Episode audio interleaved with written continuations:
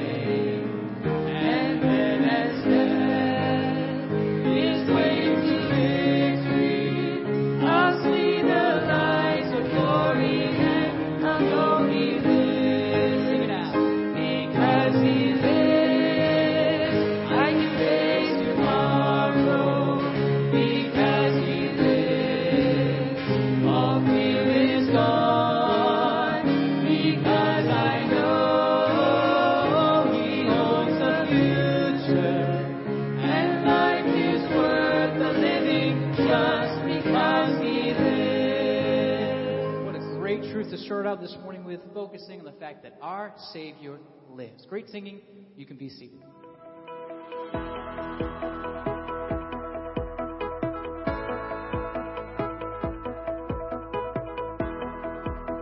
Thank you for joining us for worship today at First Baptist Church of Wixom. Here are a few upcoming events to help you stay connected. Please plan to stay for our quarterly member meeting after the worship gathering on July 30th. We'll be celebrating God's blessings on FBC and looking at practical things that we can invest in for the future. More information will be available in the link soon. Young couples, you are invited to participate in marriage mentoring. This is the one-year program designed to strengthen your marriage by partnering you with an experienced married couple for monthly biblical counsel and encouragement. If you are interested or have questions, please see Johnny Martin or Pastor Brad. Community groups continue tonight at 6 p.m. If you are not yet connected with a Sunday PM community group, please visit fbcwixom.org/community groups for more information. Community groups meet in homes most Sunday evenings at 6 p.m. Everyone is encouraged to get involved with one-on-one discipleship at FBC. Please see Johnny Martin for more information or to learn how you can get connected. In just a few minutes, we'll be dismissing children 4 years to the 3rd grade out the back of the auditorium to our junior church ministry. While there, they will enjoy a great time as they sing songs, play games, and hear a message from God's Word prepared just for them. Giving is one of the many ways we have to worship the Lord. If you'd like to give financially, you can utilize the giving box in the back of the auditorium, or you can give online at fbcwixom.org and click on the tab at the top of the page. If this is your first time at FBC, we would love to connect with you. If you'd like more information about FBC, prayer, or to learn how you can get involved, you can fill out a connections card online at fbcwixom.org/connect. Also, make sure to stop by the Welcome Center for a special gift on your way out after the service. Once again, thank you for joining us for worship today. Now we invite you to worship the Lord through song as we prepare to hear from God's Word this morning.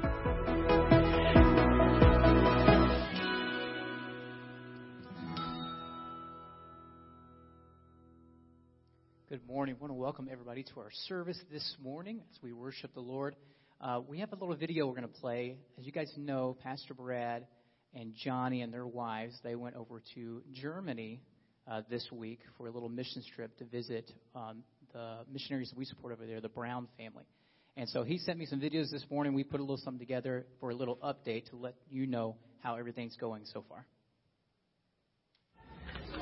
Good morning, church. Greetings from Leutkirch, Germany. We're doing well, and I just wanted to greet you this morning and let you know that we're over our jet lag, and everybody's feeling well and doing good. We had a really good worship service this morning with the Browns, and we're enjoying getting to spend some extra time with them and getting to know them a little bit better and their ministry here. And we just had lunch, and we're headed into our afternoon service. We're 6 hours ahead of you guys. So we just wanted to send a quick greeting and let you know we're doing well. And we miss you. Our hearts are with you. We're praying for you today. We hope that it's a wonderful service. We'll be watching online, and we look forward to hearing good things about this weekend's gathering. So God bless you guys. Lord willing, we'll see you soon. Let's pray. Lord, thank you for the opportunity to gather today. Thank you for everything you do for us. Most importantly, Lord, thank you for being who you are. Thank you for being a living God, powerful and present here, filling us with the Holy Spirit. And Lord, we ask that today we worship you to the best of our ability. We're able to focus on your truth that you've given us in Scripture, and that you help us build each other up in Jesus Christ. Lord, we thank you for the many things you do for us. We thank you for letting us gather here today. We ask for safety and for your will to be done through Pastor Brad and Johnny and their wives as they're away and in Germany fellowshipping and working with other believers. But Lord, we also ask that that same thing be true here in Wixom. Lord, thank you for all you do. We ask this in the name of our Savior Jesus. Amen. Let's stand together, continue to sing this morning. We're going to sing In Christ Alone. Great message, great storyline, emphasizing the fact of what Christ has done for us through his death, burial, and ultimately his resurrection. We serve a living Savior. Let's sing this out together. In Christ alone. In Christ alone, my hope is found. He is my life, my strength, my song, this cornerstone, this solid ground, burn through the fiercest drought.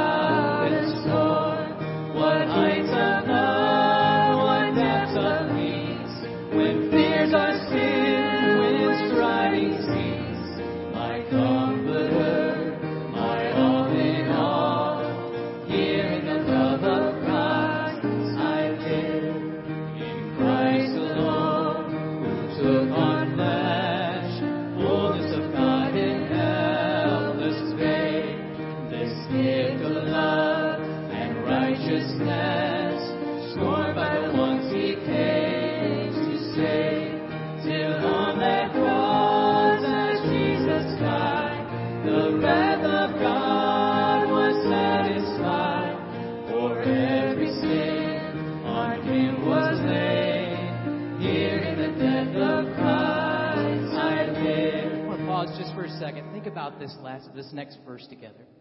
There in the ground his body lay, light of the world by darkness slain. And I get goosebumps every time I sing the second half of this.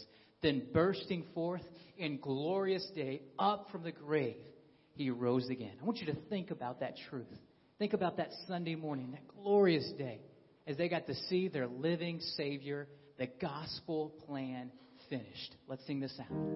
There in the ground his body lay, lie at the world by darkness slain, then bursting forth in glorious day, up from the grave he rose again, and as he stands in victory, since curse has lost its grip on me, for I am his, and he is mine, bought by the precious blood of Christ. No guilt in life, no fear in death, this is the power of Christ in me. From life's first cry to final breath, Jesus commands my destiny. No power of hell of man can ever cut me from his hand, till he returns or calls me home. Here in the power of Christ I'll stand. No power of hell, no scheme of man can ever pluck me from his hand, till he returns or calls me home. Here in the power of Christ, great truth to continue singing this morning. And the fact that he can do everything he promised he would is because he is Lord. Over death, hell, sin, the grave, he is Lord over all and has conquered all. And I'm so thankful with the power that he has as being Lord of all, he still chooses to love you and I every single day. Let's sing this out. He is Lord. He is Lord. He is Lord. He is Lord. He is risen from the dead, and he is Lord. Every knee shall bow, every tongue confess that Jesus Christ is Lord. Sing it out again. He is Lord.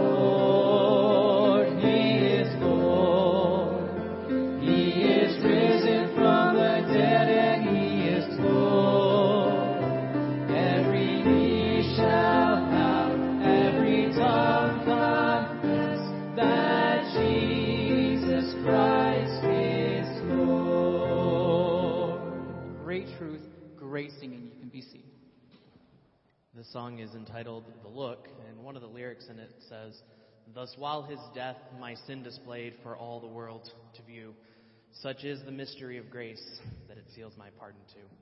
Our living God became Jesus Christ, became a man in flesh, bore our sin, paid the payment for sin, but then he arose, and he's a living God."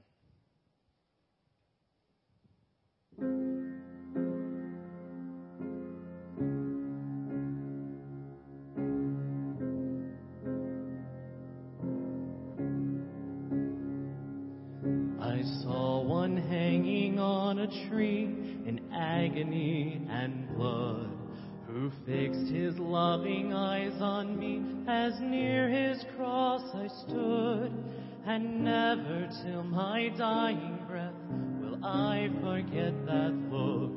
It seemed to charge me with his death, though not a word he spoke.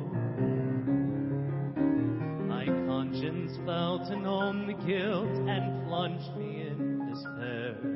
I saw my sin, his blood it spilt, and helped to nail him there.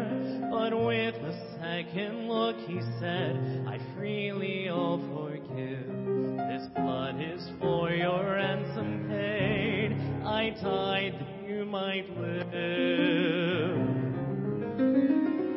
forever. Upon my mind is the look of him who died, the Lamb I crucified. And now my life will sing the praise of your atoning grace that looked on me and gladly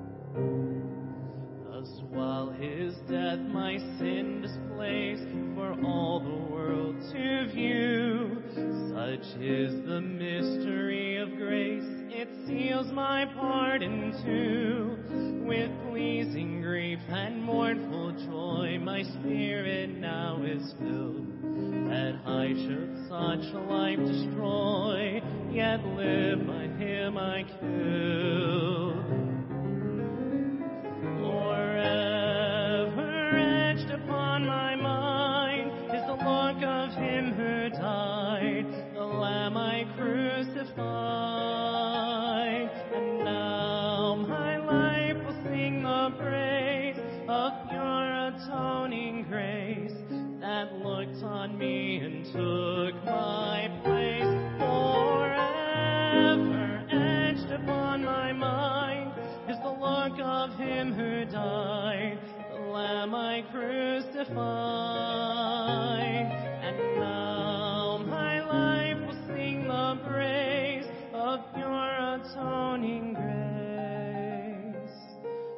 looked on me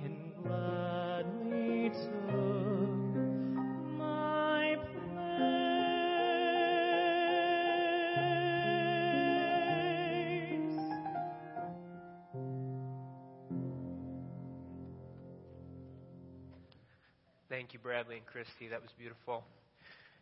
Go ahead and turn your Bibles to Psalm 115. That'll be our text for this morning. Have you ever noticed that when you spend time with someone, you start to become more like them? Or perhaps the reverse, if someone spends time with you, they start acting a little bit more like you. I think we all have experienced this.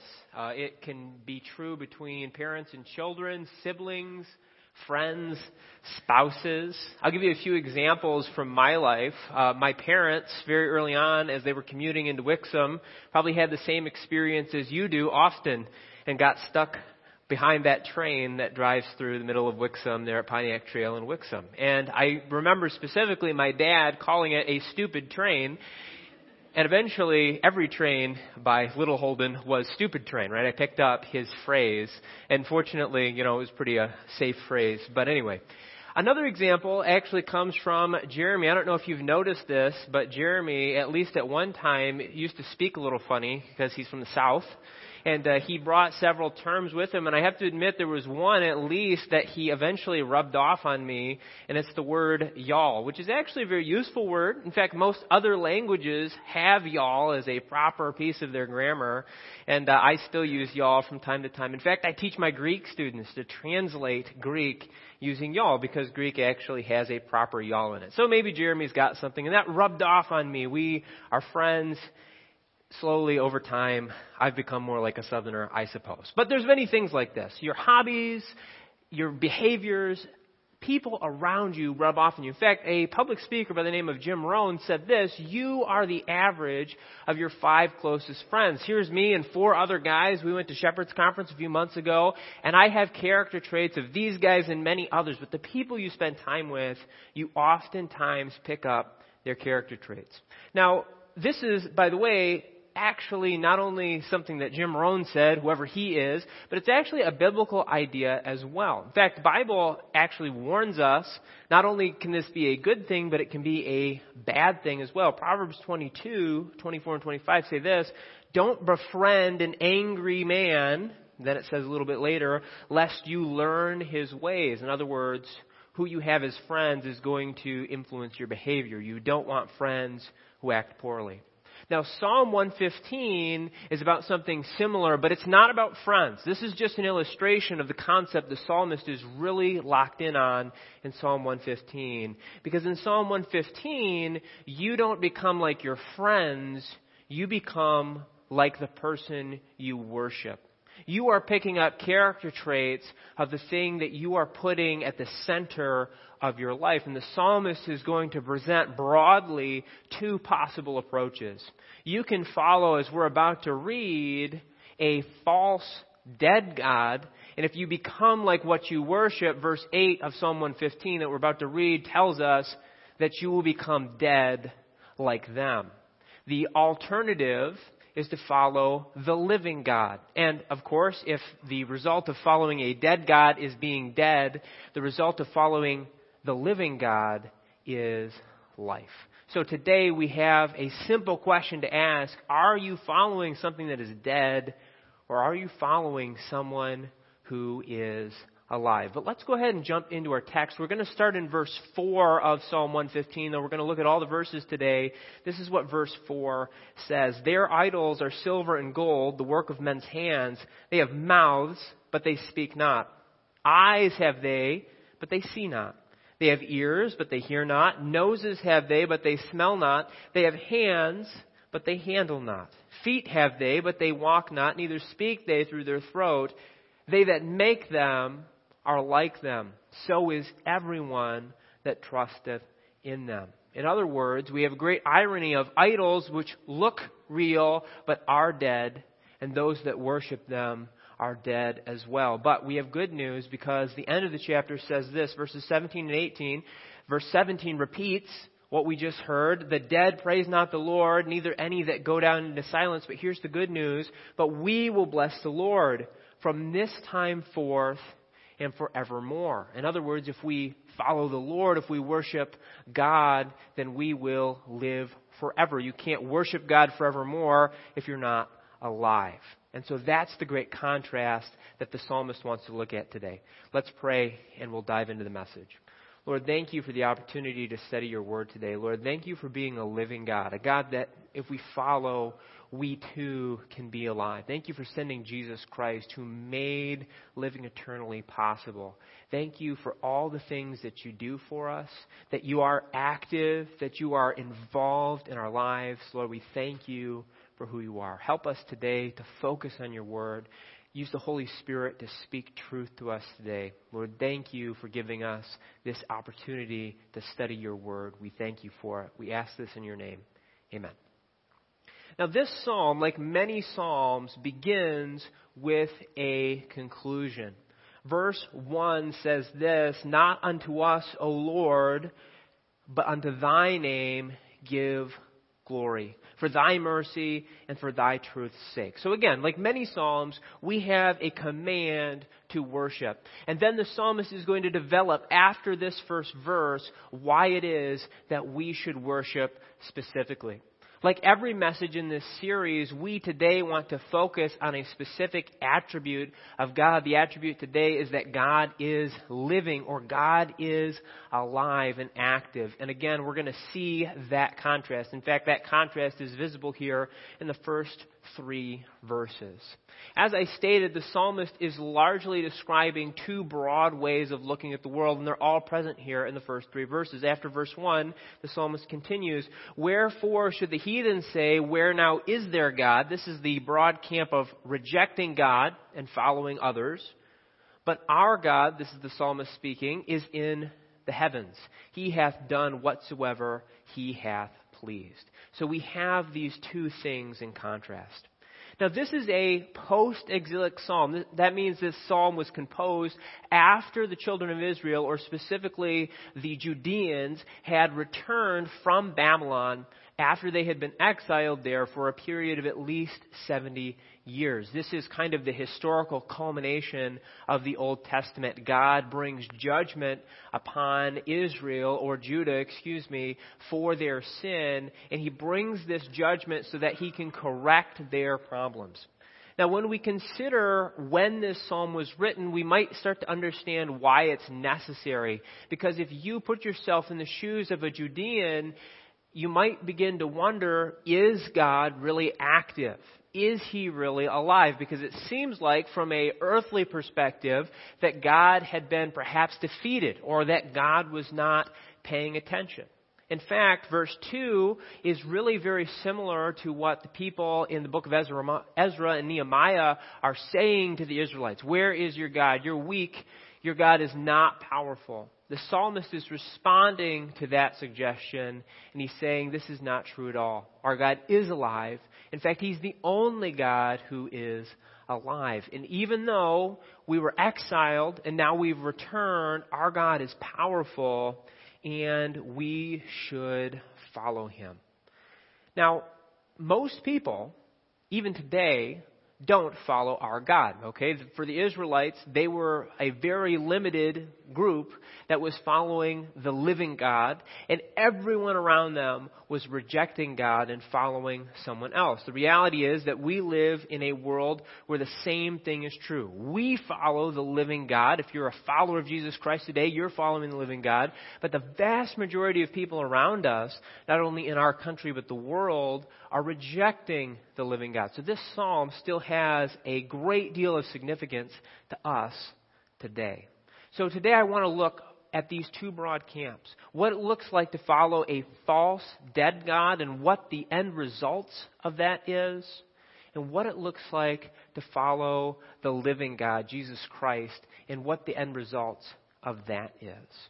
Now, I've already read verses 4 through 8. This is the area in which the psalmist describes following false gods. The most key verse as far as application is concerned is verse 8, which I'm going to read again for you, because this is a great ironic statement. This is what verse 8 says, "They that make them, that being idols, are like unto them. So is everyone that trusteth in them." Now, this is understatement. What the psalmist had done in the previous 4 verses is describe idols and then describe how silly idols were. They have hands, but they can't do anything with them.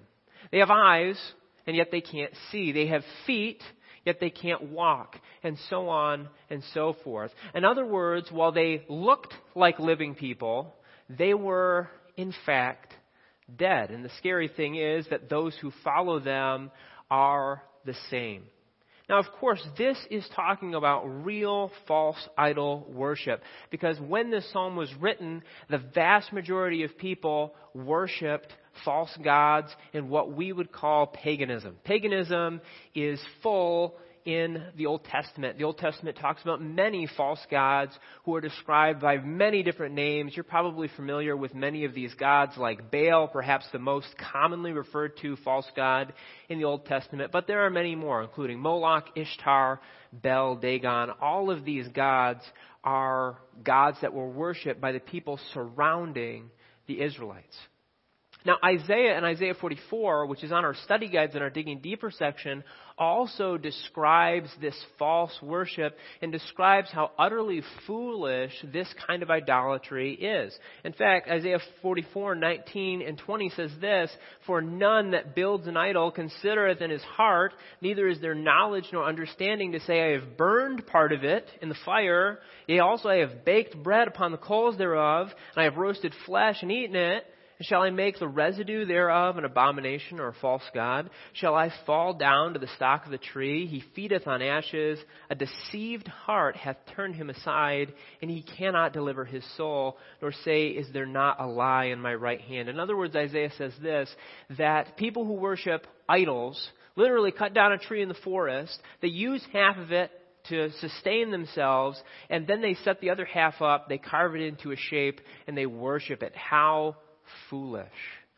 The person that did this already has the power to cut down that tree. The tree obviously has no power, and anyone who pursues gods like this is foolish. Now, here's the reality, though. I will hazard to guess that no one in here has ever been a practicing pagan. That's my guess, okay? Probably none of you at any point have worshipped an actual idol like the people around the Israelites did. You probably didn't have a stone statue in your house before you got saved. You probably did not worship Baal. In fact, really nobody does. Because paganism, the actual worship of physical false gods, the way the Bible often describes, dies out in the Middle Ages. So does that mean that we have nothing to worry about here? Of course, that is not the case.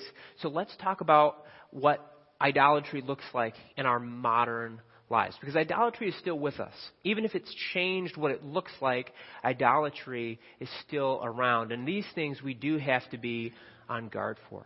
Now, before I talk about things that have replaced these original false gods, I do want to define what idolatry is. Idolatry really is anything that takes the place of God in your life. Or perhaps stated another way, it's this: anything that you look towards to do what only God can do. Some examples of this are looking towards something to provide ultimate satisfaction and fulfillment. If you're hoping that anything but God can make you eternally satisfied and fulfilled with your life, then you might have a problem with idolatry. If you're looking for eternal safety and stability from something other than God, that's idolatry. If you're looking for blessings or salvation from something other than God, that's idolatry. Now, there's many forms that idolatry can take in our modern world. Of course, certainly one is false religions, several of which are very prominent in our world. Billions of people follow religions that are false and lead them to worship false ideas, false gods. In fact, unfortunately, there's many people in the world today that call themselves Christians and are doing the same thing. They're worshiping people, or they're worshiping a church, thinking that that has the same position in their life as God does, or has the same ability to save them or help them that God does. This, too, is idolatry. But it's not just false religions that are idolatry, but there's many others as well. Personal goals like success wealth, and fulfillment. For most of American culture, these things have replaced any ancient idol as the thing that people look to replace God in their life. Unfortunately, today, even political ideologies have replaced God for many people. We expect that the government or the ideas of our political party will somehow bring us eternal spiritual fulfillment, and they don't. But people place them above all other things. There's even things that on the surface are good, in fact, are given to us by God, but can be made more important and replace God in our lives. Things like family, things like personal achievement, doing the best we can, things like associations we're a part of. Now, not all of these things are bad, but the key is that if any of them replace God in our lives, they have become idols. And unfortunately, Romans chapter 1 tells us that anyone who replaces God with the created things is on a path of destruction. In fact, the psalmist in Psalm 115 really refers to three things. The first is foolishness. This is paralleled in Isaiah 44. Foolishness, trusting to something that you made to help you eternally. This is what Romans 1:29-31 says. They were filled with all manner of unrighteousness. They've worshipped the creature rather than the creator, and then there's this list of things that goes wrong. There's actually more to this list than I'm about to read, but these are the end results. Unrighteousness, evil, covetousness, malice. They are full of envy, murder, strife, deceit, maliciousness. They are gossips, slanderers, haters of God, insolent, haughty, boastful, inventors of evil, disobedient, foolish, faithless, heartless, ruthless. This is what happens when you exchange God for a false god. You become as foolish as that false god is.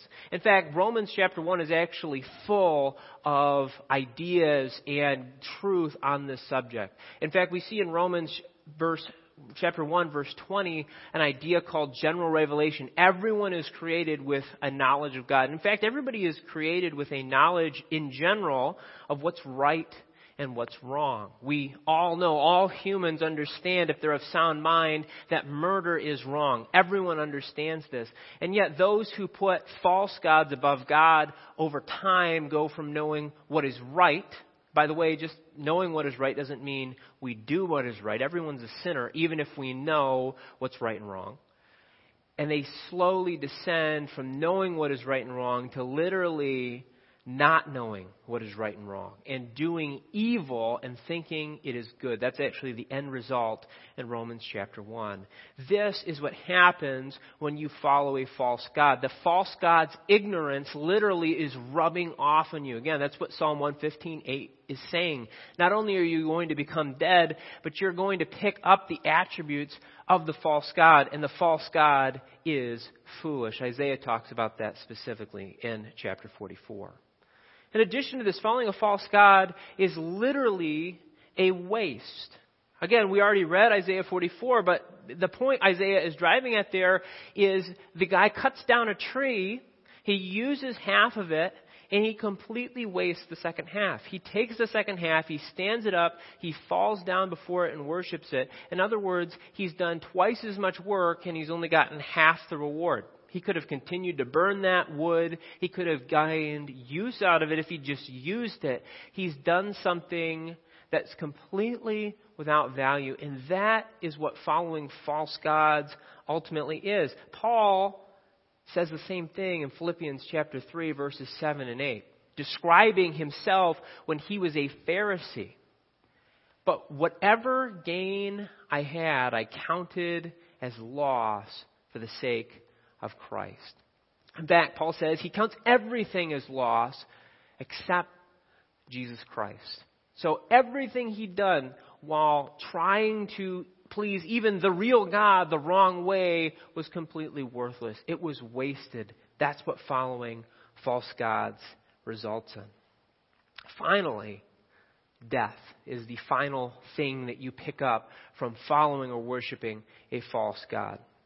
Romans 1:32 tells us this, the conclusion of Romans 1, who, knowing the judgment of God, this is the people that have descended into sinfulness, they which commit such things are worthy of death, not only do the same, but have pleasure in them that do them. So the result of foolishness is doing actions that result in death. The reality is, of course, that any sin is enough to condemn us to death away from Jesus Christ.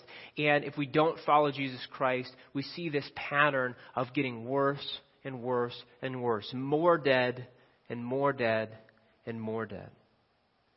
However, there's hope, not only in this psalm, but there's hope in the New Testament as well. Because in 1 Corinthians 6, verse 11, Paul, describing a very similar list to that which is found in Romans chapter 1, says this, "And such were some of you, but you're washed and you're sanctified, but you're justified in the name of the Lord Jesus and by the Spirit of our God." Because there is an alternative.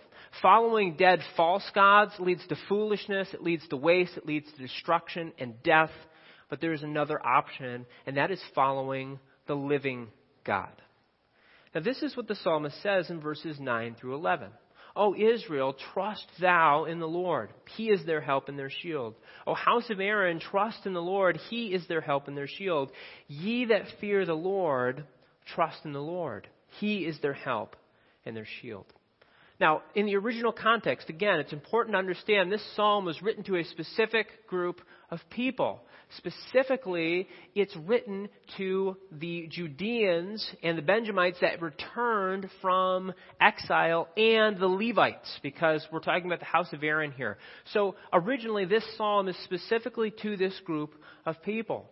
They had been punished by enslavement by Babylon, but God was still their God, and He was still protecting them. And this was a necessary reminder because they were surrounded by hostile people who worshipped false gods. But their God was alive. But here's the really cool thing. This does not apply just to the Israelites, and here's why. The psalmist clearly states that the same joy, the same worship ought to be true of anyone who has a living God. And here's the cool thing. We have the same living God that the Judeans, that these Israelites had. So while this psalm is for the Israelites, originally it applies to us as well because we worship the same God. It applies to us.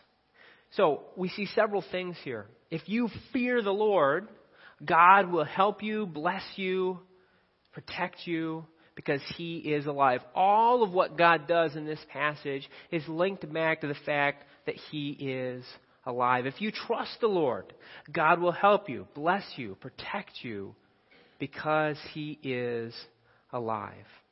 Now the reality is, if you follow someone who is alive, you will be alive. Paul says this in Colossians 2, verses 12 and 13, "Buried with Him in baptism, wherein also ye are risen with Him through the faith of the operation of God, who hath raised Him from the dead. And you, being dead in your sins, and the uncircumcision of your flesh, hath He quickened or made alive together with Him, having forgiven you all trespasses." If you follow the living God, you too will be made alive through Jesus Christ. Now, the end result of these things is beautiful. The first thing that should result is fear and trust in the Lord. Now remember, I preached a message several weeks ago now on what fear is. Fear is not terror. It's not the idea of being scared like perhaps you would be on Halloween or perhaps your dog was on the 4th of July when the fireworks were going off. That's not what fear means. Fear, remember, is proper action. It's like going undercover during the thunderstorms we had a few weeks ago. Okay? It's not terror that lightning strikes are going to somehow come through your roof and take you out. It's taking the right actions. In fact, it's really a state of reverent obedience. That's what fear is. Someone who's a follower of God will literally become obedient and will learn to trust. First John 5 tells us the same thing. "Whosoever believeth that Jesus is the Christ is born of God, and everyone that loveth Him, that begat Him, loveth Him also that is begotten of Him. By this we know that we love the children of God, that we love God and keep his commandments. John continues and says this, Who is he that overcometh the world, but he that believeth that Jesus is the Son of God? So we trust, we obey, and we become more like God. Jesus actually says the same thing in his most famous prayer, which is sometimes called the Lord's Prayer, which is found in both Matthew and Luke, specifically Luke 11:2-4. Jesus reiterates the same thing. Fear God. Trust God. God will bless you. You will live eternally. Next, we see that the psalmist says that as a result of following the living God, you will receive blessing. God will bless you. In fact, verses 13-16 talk about this. But again, it's reiterated as well in the New Testament. Romans 8:31-32, after a long discussion of how salvation works. Romans 1-8 is all about this. It's the mechanics of salvation. Paul takes us from complete sin to a sanctified life in Jesus Christ by chapter 8. The end of chapter 8 says this, "What shall we then say to these things? If God be for us, who can be against us? He that spared not his own son, but delivered him up for all of us, how shall he not with him also freely give us all things?" If you are a follower of the living God will bless you. It rubs off on you. And we actually see in the psalm that you will bless God. So that's something we're going to come back to in the application.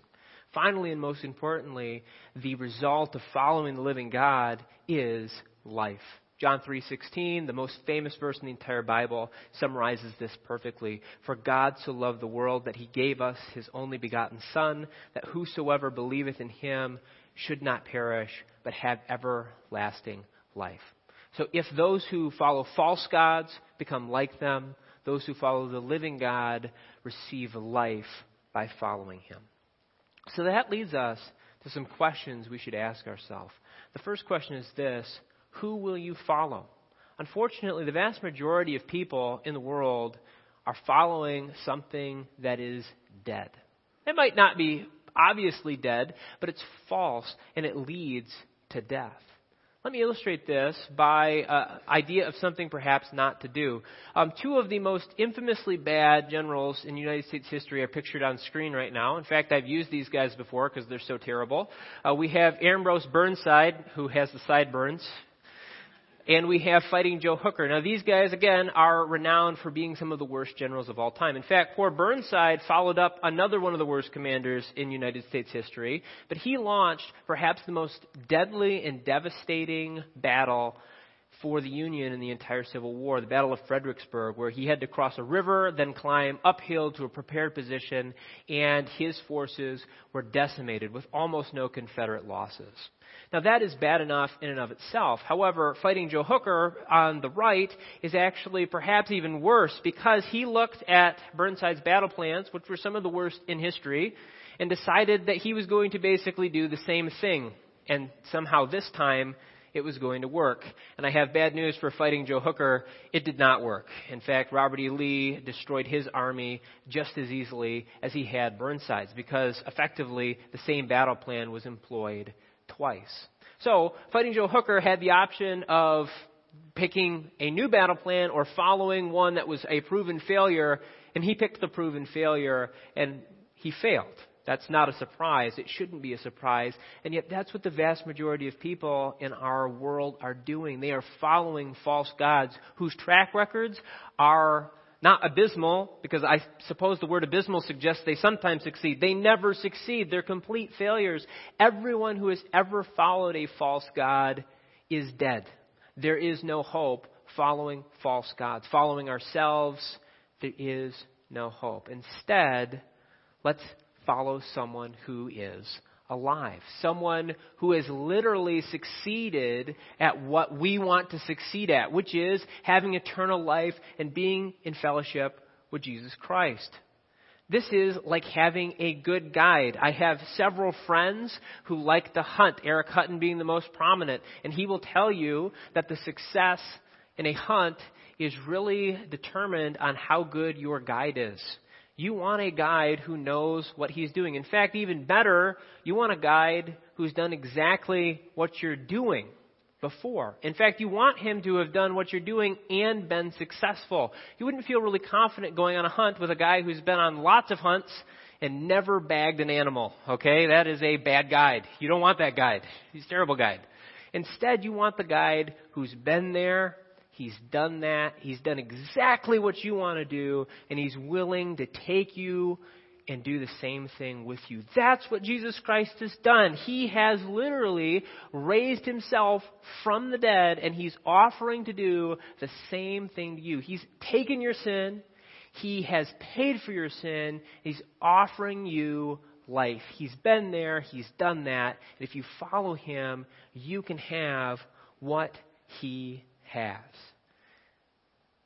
Now the reality is, you end where you live in the moment. That's what the psalmist is trying to tell us today. If you are currently rejecting God, if you are failing to worship God, at the end, God will reject you. That's what verse 17 says.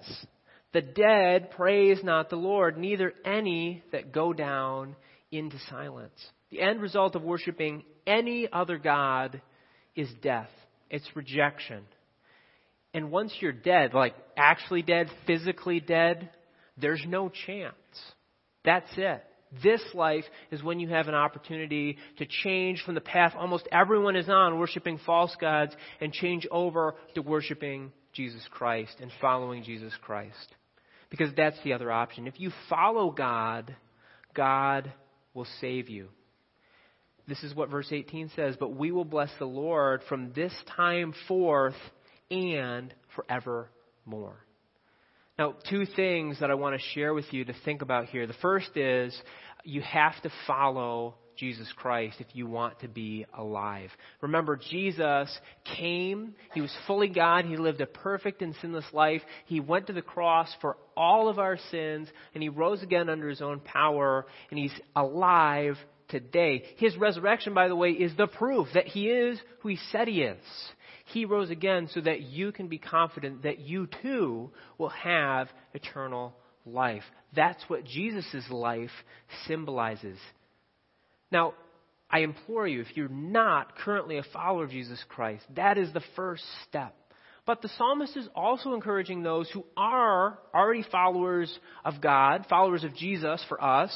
He's encouraging us that while we're alive, worship God. Put God first so that God rubs off on you, so that you develop the character traits that God has. And by the way, that is what this entire psalm series is about. Today, we're talking about the living God, right? That's the end result. We want to be eternally alive through Jesus Christ. But we also should want to pick up all the other attributes that God has. Very shortly, we're going to be talking about the love of God. If we follow God, we're going to pick up his love. We're going to be more loving as a result of following God. We're going to be more obedient. We're going to be more trusting, and importantly, we are going to be more blessed. Verses 14 and 15 of Psalm 115 say this, may the Lord give you increase, you and your children. May you be blessed by the Lord who made heaven and earth. Not only are you going to be made more like God, more like Jesus Christ, which Romans 8 again tells us, but you're actually going to receive blessing from God.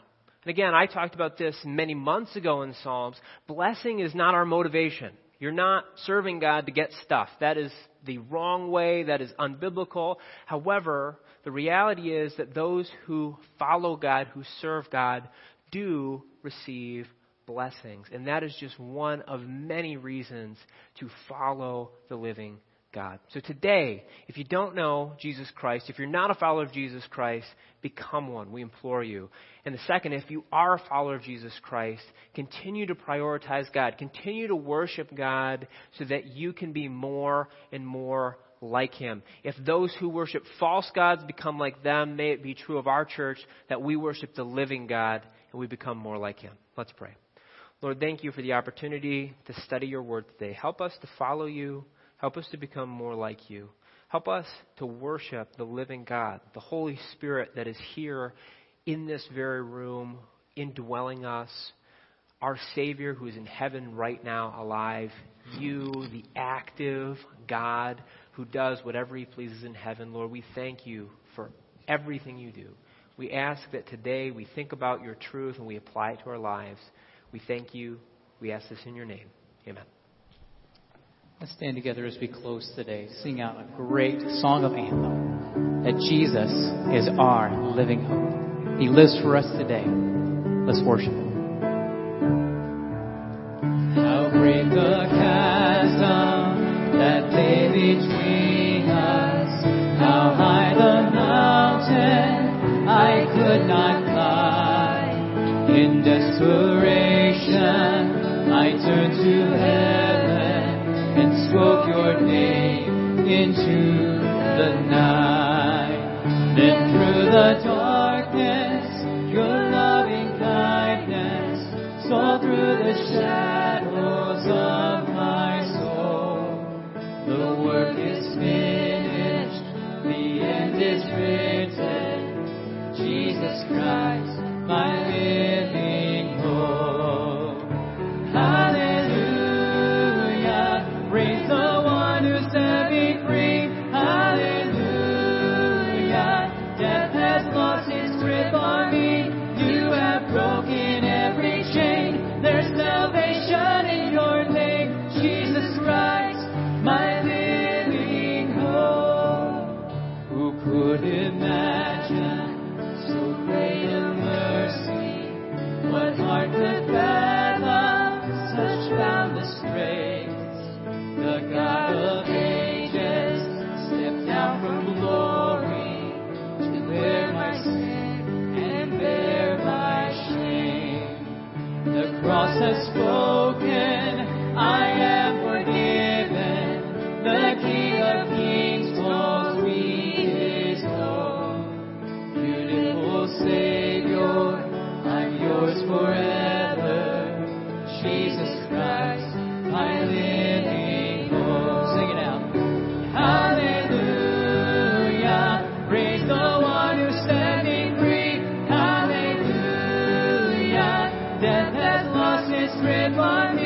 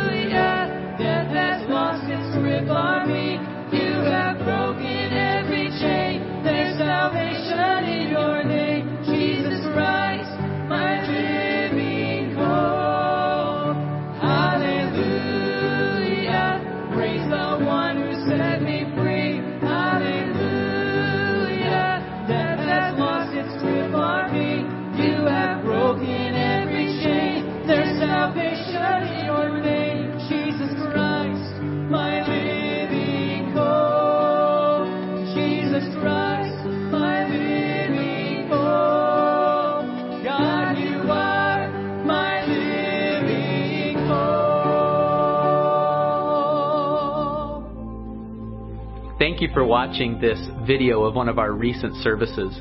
It's a pleasure for us to have you join us from a distance and join our church in a time of worship around the Word of God.